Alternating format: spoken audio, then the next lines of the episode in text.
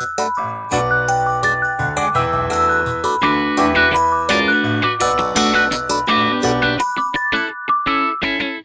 a tutti e benvenuti nel secondo episodio di Nero Frizzante. Come potrete immaginare il tema sarà piuttosto natalizio e a proposito colgo l'occasione per augurare a tutti buone feste. Come tradizione l'altro giorno stavo girando tra i canali della televisione per cercare un film post cenone di Natale e l'occhio mi è caduto su un titolo che non si può non conoscere, A Christmas Carol, un film un po' cupo e forse crudo che però a parer mio trasmette il vero senso del Natale. Il racconto è tratto dal romanzo di Charles Dickens, famoso scrittore del 1800. L'intera vicenda raccontata si svolge nella notte della vigilia di Natale, la notte in cui tutti i bimbi aspettano l'arrivo di Babbo Natale, una notte che però per Scrooge era una notte come un'altra, la sera precedente a un altro giorno lavorativo. Scrooge è un uomo cinico che al nipote che gli augura un felice Natale risponde chiedendo che diritto ha di essere contento, che ragione, poiché è già povero quanto basta. Per quell'uomo l'unica cosa importante sono i beni materiali, l'importante è avere tanti soldi da parte e non spenderli per questioni inutili. Quella notte però Scrooge fa un viaggio nel tempo e rivive il Natale passato, il Natale presente e il Natale futuro. Alla fine della sua avventura egli comprende che alla fine delle cose materiali non interessa a nessuno, quello che importa è la gentilezza e la generosità nei confronti delle altre persone, perché se sei gentile avrai sempre qualcuno che ti vorrà bene e che si prenderà cura di te anche se non avrai niente. Essere poveri fuori non implica esserlo anche nell'anima. Dickens è stato l'inizio di quello che poi sarà un cliché comune della televisione del periodo natalizio. Innanzitutto, la stessa storia viene rivisitata in chiave moderna nella serie tv Zack e Cody sul ponte di comando, in cui l'ereditiera London Tipton vive la stessa avventura di Scrooge, ma non sono, sono molti film in cui il protagonista è un uomo o una donna interessata solo al lavoro che in qualche modo poi riscopre lo spirito del Natale e la gioia dello stare in famiglia. Tra le storie di Natale ci sono quelle dei grandi classici come A Christmas Carol, ma ultimamente ogni anno sotto le feste sono molti film di Natale nuovi che vengono proposti. Grazie Sofi per l'introduzione. Come già accennavi in questa speciale puntata, abbiamo pensato di darvi dei suggerimenti cinematografici. Abbiamo scelto alcuni film classici natalizi e alcune new entry. A turno vi diremo i nostri perché sì e perché no. Di avviso, i perché sì andranno per la maggiore. Forse ci siamo fatte coinvolgere troppo dallo spirito natalizio, ma questa puntata sarà interamente dedicata al Natale e alla speranza di un anno migliore. I film scelti sono Noel, L'amore non va in vacanza, Le cinque leggende, Holiday Rush, The Nightmare Before Christmas, Jingle Jungle, Il Grinch, Dash e Lily, che in realtà è una serie tv, Mamma ho perso l'aereo, Nei panni di una principessa, Il miracolo della 34esima strada e Holiday. Un buon motivo per vedere Noel è che si tratta di un film perfettamente natalizio. Parla infatti della famiglia Natale, fondamentalmente, come dei figli di Babbo Natale e anche di tutti gli elfi del villaggio, e parla di quello che Babbo Natale e il Natale significa per i membri di questa famiglia. Inoltre ha una risoluzione abbastanza interessante perché si concentra eh, più su quello che i vari personaggi vogliono che su quello che è il loro ruolo. Un problema a demerito potrebbe essere che la trama eh, è già vista in altri film, per esempio in Babbo Natale cerca moglie o in Elf, però eh, bisogna dire che i film di Natale fondamentalmente hanno tutti un tema molto simile, però questo lo sviluppa in modo originale e nuovo. Un buon motivo per vedere L'amore non va in vacanza è che si tratta di un'ottima commedia, con, pers- con un cast di personaggi molto differente, anche abbastanza ampio per una situazione simile, personaggi che si trovano allo stesso tempo in situazioni simili, quindi molti personaggi sono stati traditi e hanno, eh, diciamo, si sono allontanati da quella che era la loro relazione precedente, ma allo stesso tempo ognuno lo affronta in modo diverso, ogni personaggio ha un suo carattere e eh, delle sue caratteristiche che lo spingono avanti nella storia. Una nota di demerito potrebbe essere che si tratta più che altro di una commedia romantica ambientata durante il periodo natalizio che effettivamente di un film di Natale. Per quel che riguarda le cinque leggende, eh, non riesco davvero a trovare un motivo per cui non valga la pena guardarlo una volta nella vita. Io credo che al di là del gradirlo meno alla fine, a maggior ragione in un periodo in cui sembrano mancare i motivi per stupirsi, eh, sia un'ottima opzione, soprattutto nel periodo natalizio. La sceneggiatura, semplice e lineare, nasconde tra i suoi tra- strati narrativi appassionanti spunti di riflessione il che rende la storia affascinante sia per ogni tipo di target, dal più basso, quindi per i bambini, per i quali è espressamente realizzata, a quello più maturo e abituato anche a prodotti cinematografici più complessi. I personaggi, creati partendo da quelli raccontati da William Joyce nella saga Guardians of Childhood, si presentano come stereotipi mescoliati in maniera singolare. Per quanto riguarda Holiday Rush, invece, la storia è di per sé abbastanza prevedibile e i personaggi riescono anche a risultare davvero odiosi. Tuttavia, eh, Natale Folle Natale riesce con equilibrio a parlare a genitori e figli. E ai primi perché non nascondano dietro a regali sfarzosi e contentandosi di richieste di ogni tipo è la loro sfera più intima, ma che anzi imparino anche loro a condividere le debolezze. Alternate a scene divertenti non mancano momenti di riflessione anche sulle seconde occasioni e sulla capacità di sapere andare avanti e reimmaginare la vita in ogni occasione. In fondo il vero Natale è quello che porta con sé sempre un profondo senso di rinascita, allora, uno dei motivi per la quale consiglierei The Nightmare Before Christmas è sicuramente la sua particolarità nel far incontrare due festività tanto diverse come Halloween e Natale, in un unico film.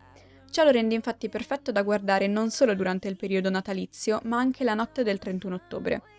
Questa è in realtà una vera e propria caratteristica del regista Tim Burton, il quale in molti suoi film tende a risaltare il tema della diversità, sentendosi probabilmente lui stesso rappresentato da tale termine. Notiamo infatti come Jack, desideroso di nuove esperienze, cercando in qualsiasi modo di imitare qualcosa che non gli appartiene, perda se stesso trasformandosi in una brutta copia di Babbo Natale, creando allo stesso tempo disordine e caos nel mondo. Il pubblico può quindi cogliere l'esortazione del regista ad essere sempre se stessi, senza fingere o pretendere di essere qualcun altro, qualcuno che magari consideriamo migliore di noi per qualche motivo e in qualche modo. Un punto forte di Jingle Jangle, invece, è sicuramente il modo insolito in cui vengono mischiate la scienza e l'incredibile.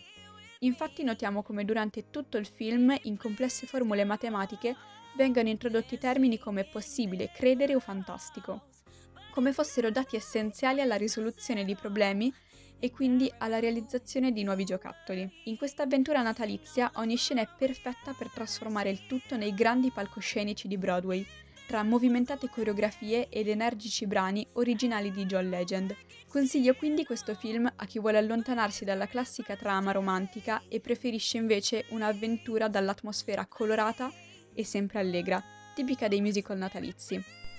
Beh, il Grinch fa parte di una tradizione dei più classici tra i film di Natale, che sia la versione del 2000 in cui il Grinch è interpretato dal grande Jim Carrey o la più recente realizzata in live action uscita nelle sale nel 2018, questo film si dimostra ancora capace di offrire uno sguardo su tematiche ricorrenti e attuali nel periodo di ogni festa, come ad esempio l'esclusione e il materialismo. Inoltre, il personaggio del Grinch può essere affiancato a quello di Scrooge, descritto prima quando abbiamo parlato del canto di Natale, e a Jack Skeleton, appena trattato da Sofia. A partire dal canto di Natale per arrivare al Grinch fino a Nightmare Before Christmas, osserviamo come in tre epoche diverse, attraverso tre figure differenti ma non troppo, gli elementi in controtendenza rispetto alla positività e all'iperconsumismo che regna durante le ricorrenze di fine anno siano i fili conduttori di queste tre pellicole. Dash and Lily. Tre sono i motivi per cui la consiglio per la purezza dei personaggi, per la leggerezza della serie e infine per il percorso di formazione che i due protagonisti affrontano in queste brevi otto puntate. Innanzitutto il primo elemento potrete riscontrarlo appena iniziata la serie. Infatti tutti i personaggi mostrano particolari qualità che ci fanno sorridere fin da subito. Anche del secondo elemento ve ne accorgerete immediatamente. La serie è breve, scorrevole, piacevole e coinvolgente. Inoltre vengono trattati vari temi importanti, a volte implicitamente, a volte esplicitamente, senza risultare però pesanti o noiosi. Infine, eh, questa serie mostra la storia di formazione dei due ragazzi che, proprio completando le sfide, si aprono con il mondo e si mettono in gioco in quello che diventerà presto il loro mondo da adulti. Dash e Lily sono ragazzi con delle fragilità, ma eh, con il loro sostegno reciproco a distanza riescono a trovare, eh, nonostante le difficoltà, una forza dentro di loro che gli spinge a migliorarsi ed accettare i propri limiti facendoli propri.